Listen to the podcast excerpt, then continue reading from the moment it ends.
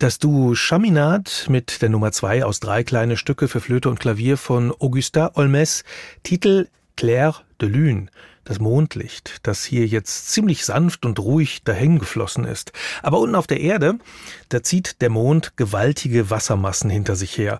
Auf dem trockenen Ebbe heißt die Matinee und wir müssen natürlich klären, woher die Ebbe eigentlich kommt, beziehungsweise wohin das Wasser geht, wenn Ebbe ist.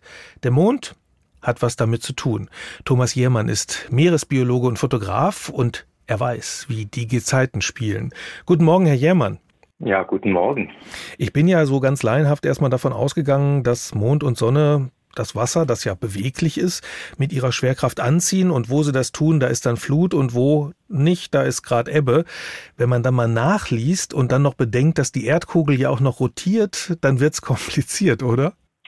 Ja, es ist ziemlich kompliziert. Man kann es auch stark vereinfachen, dann ist verständlicher, aber dann nicht mehr ganz korrekt. Aber ich glaube, es lohnt sich, das eben vereinfacht erstmal darzustellen. wie wie geht es denn einfach? Zu kompliziert. Also man muss sich einfach mal vorstellen, dass der Mond an da gibt es natürlich auch eine Gravitationskraft, wie auf der Erde auch. Bei uns wiegt man, wenn man 100 Kilo schwer ist, eben 100 Kilo. Mit dieser Kraft wird man angezogen zum Erdzentrum. Aber auch der Mond übt eine Gravitationskraft aus. Das heißt, er zieht an den beweglichen Teilen der Erde, also er zieht Wasser zum Beispiel auf seine Seite auf der Erde. Also es entsteht immer auf der Mond zugewandten Seite so ein, so ein kleiner Hügel, der ist nur 40, 50 Zentimeter hoch, also ganz gering.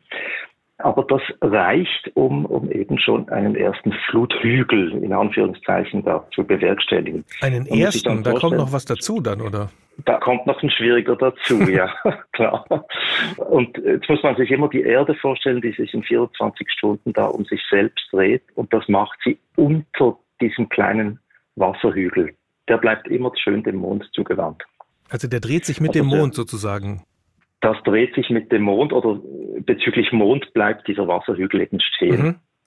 Und als menschlicher Betrachter denkt man, oh, der rast da um die Erde. Mhm.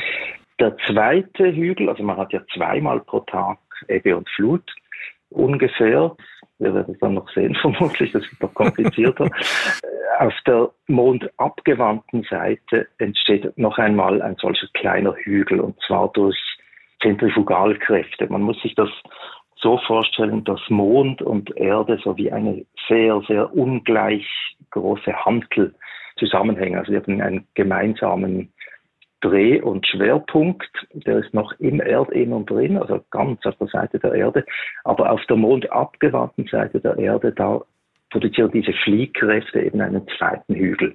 Und weil sich die Erde da unten durchdreht, gibt es dann eben zweimal pro Tag Flut und dazwischen halt Ebbe. Das ist so ein bisschen wie beim Wetter. Das ist auch sehr kompliziert, weil es dann auch noch Luftströmungen gibt und alle möglichen Sachen. Aber so wie Sie es uns jetzt erklärt haben, kann man es eigentlich ganz einfach verstehen. Wir haben zwei Berge. Der eine kommt durch die Zentrifugalkraft der Erd-Mond-Bewegung und der andere wird direkt vom Mond angezogen. Machen wir mal einen Versuch, ob wir es verstehen können, wenn wir die komplizierte Variante wählen. Was kommt jetzt an Komplikationen noch dazu? Ja, wenn man das schön beobachtet, das ganze Gezeitengeschehen, dann sieht man ziemlich seltsame Phänomene.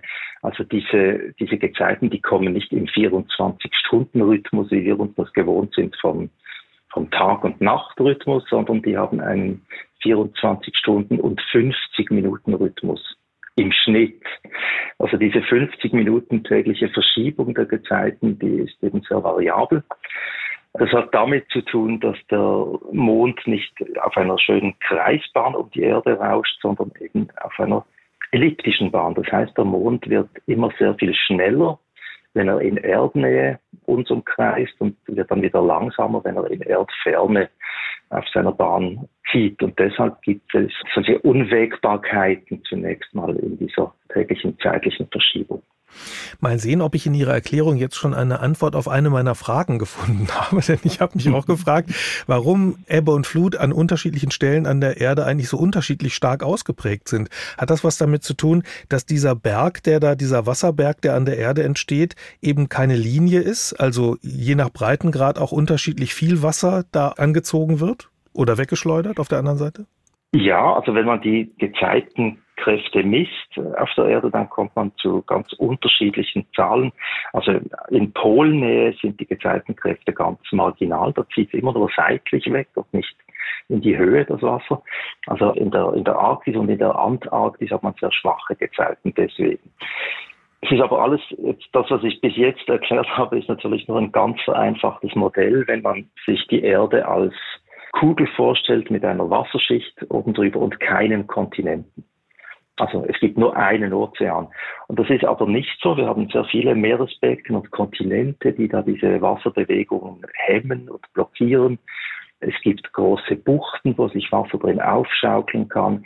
Also eigentlich sind die ganzen Gezeitensysteme lassen sich besser beschreiben als ein etwas kompliziertes System von, von Wellenmustern, die sich da ergeben. Also ähnlich wie wenn Sie mehrere Steine gleichzeitig in einem See werfen, dann äh, überlagern sich gewisse Wellen und erhöhen sich gegenseitig. Ja, und die Landmassen liegen natürlich auch im Weg. Ne? Also wenn das Wasser jetzt gerade da vorbei will, oder das Wasser ist ja nicht, das Wasser bewegt sich eigentlich gar nicht, wie ich jetzt bei Ihnen verstanden habe, sondern nur der Wasserberg sozusagen, äh, der muss natürlich dann immer über die Erdoberfläche weiter wandern. Und wenn da so eine Landmasse im Weg liegt, dann muss der sich den Weg natürlich drumherum suchen. Dadurch entsteht dann wahrscheinlich an der einen Stelle eine höhere Tide und an der anderen eine niedrigere auch. Das hat auch noch einen Einfluss. Ja, es ist vor allem so, dass an den Westküsten der Kontinente die Gezeiten besonders stark sind. Das sehen wir in Europa sehr schön.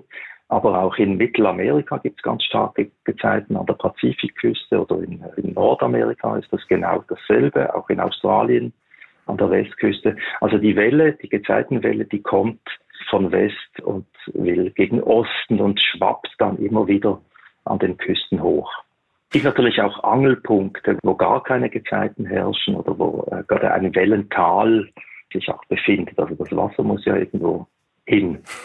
ja. Das ist verständlich. Jetzt gibt's ja nicht nur die Landmassen, die dem Wasser im Weg liegen, sondern wir haben ja auch noch einen unterschiedlichen Meeresboden. Hat der auch Einfluss? Ja, der hat sogar einen gewaltigen Einfluss. Also ich kenne jetzt besonders das Gebiet hier am Ärmelkanal in, in der Bretagne sehr gut. Da sind Sie äh, gerade. Da muss man sich, da bin ich jetzt gerade genau und genieße das schöne Leben an der Küste. Man muss sich vorstellen, dass da diese Gezeitenwelle aus, aus Westen in den Ärmelkanal förmlich hineindonnert und dann passiert etwas Verrücktes. Der Meeresboden ist im offenen Atlantik vielleicht auf dreieinhalb, viereinhalbtausend Metern Tiefe. Und im Ärmelkanal springt das dann zunächst mal hoch auf etwa 150, 160 Meter Tiefe. Und der Boden kommt immer näher bis, bis nach Calais hoch oder bis an der englischen Küste zum Beispiel, ist dann vielleicht nur noch 40 Meter tief. Und das gibt natürlich eine sehr, sehr starke Abbremsung dieser, dieser Wassermassen, dieser, dieser Zeitenwelle. Und deshalb schaukeln sie sich besonders hoch an solchen Trichterorten wie dem Ärmelkanal oder auch dem Bristolkanal in Südengland. Da kann es dann schon sein, dass die, die Wassermassen statt nur 50, 60 Zentimeter halt etwa 15 Meter hoch sich aufschaukeln können. Und solche Gebiete sind dann wahrscheinlich auch für Meeresbiologen wie Sie besonders interessant, weil das interessante Biotope sind, in denen ganz besondere Arten existieren. Ja, die Arten, die gibt es dann eigentlich in der Region schon überall, aber diese Gezeitenzonen, die werden natürlich förmlich gestretcht durch die starken Amplituden. Das heißt, man kann das sehr genau beobachten, wer wo am Strand lebt, also in der vertikalen Aufteilung. Und man kommt natürlich so relativ tief auf den Meeresboden runter. Und das ist äh, schon sehr, sehr spannend, was, was einem da alles so begegnen kann wenn man auf dem Trockenen unterwegs ist bei Ebbe. So heißt ja auch die Matinee heute. Thomas Jermann, Meeresbiologe und Fotograf, hat uns erklärt, warum es Ebbe und Flut eigentlich gibt. Und ja, ist nicht so einfach, wie man sich denkt. Vielen Dank, Herr Jermann. Ja, vielen Dank fürs Zuhören.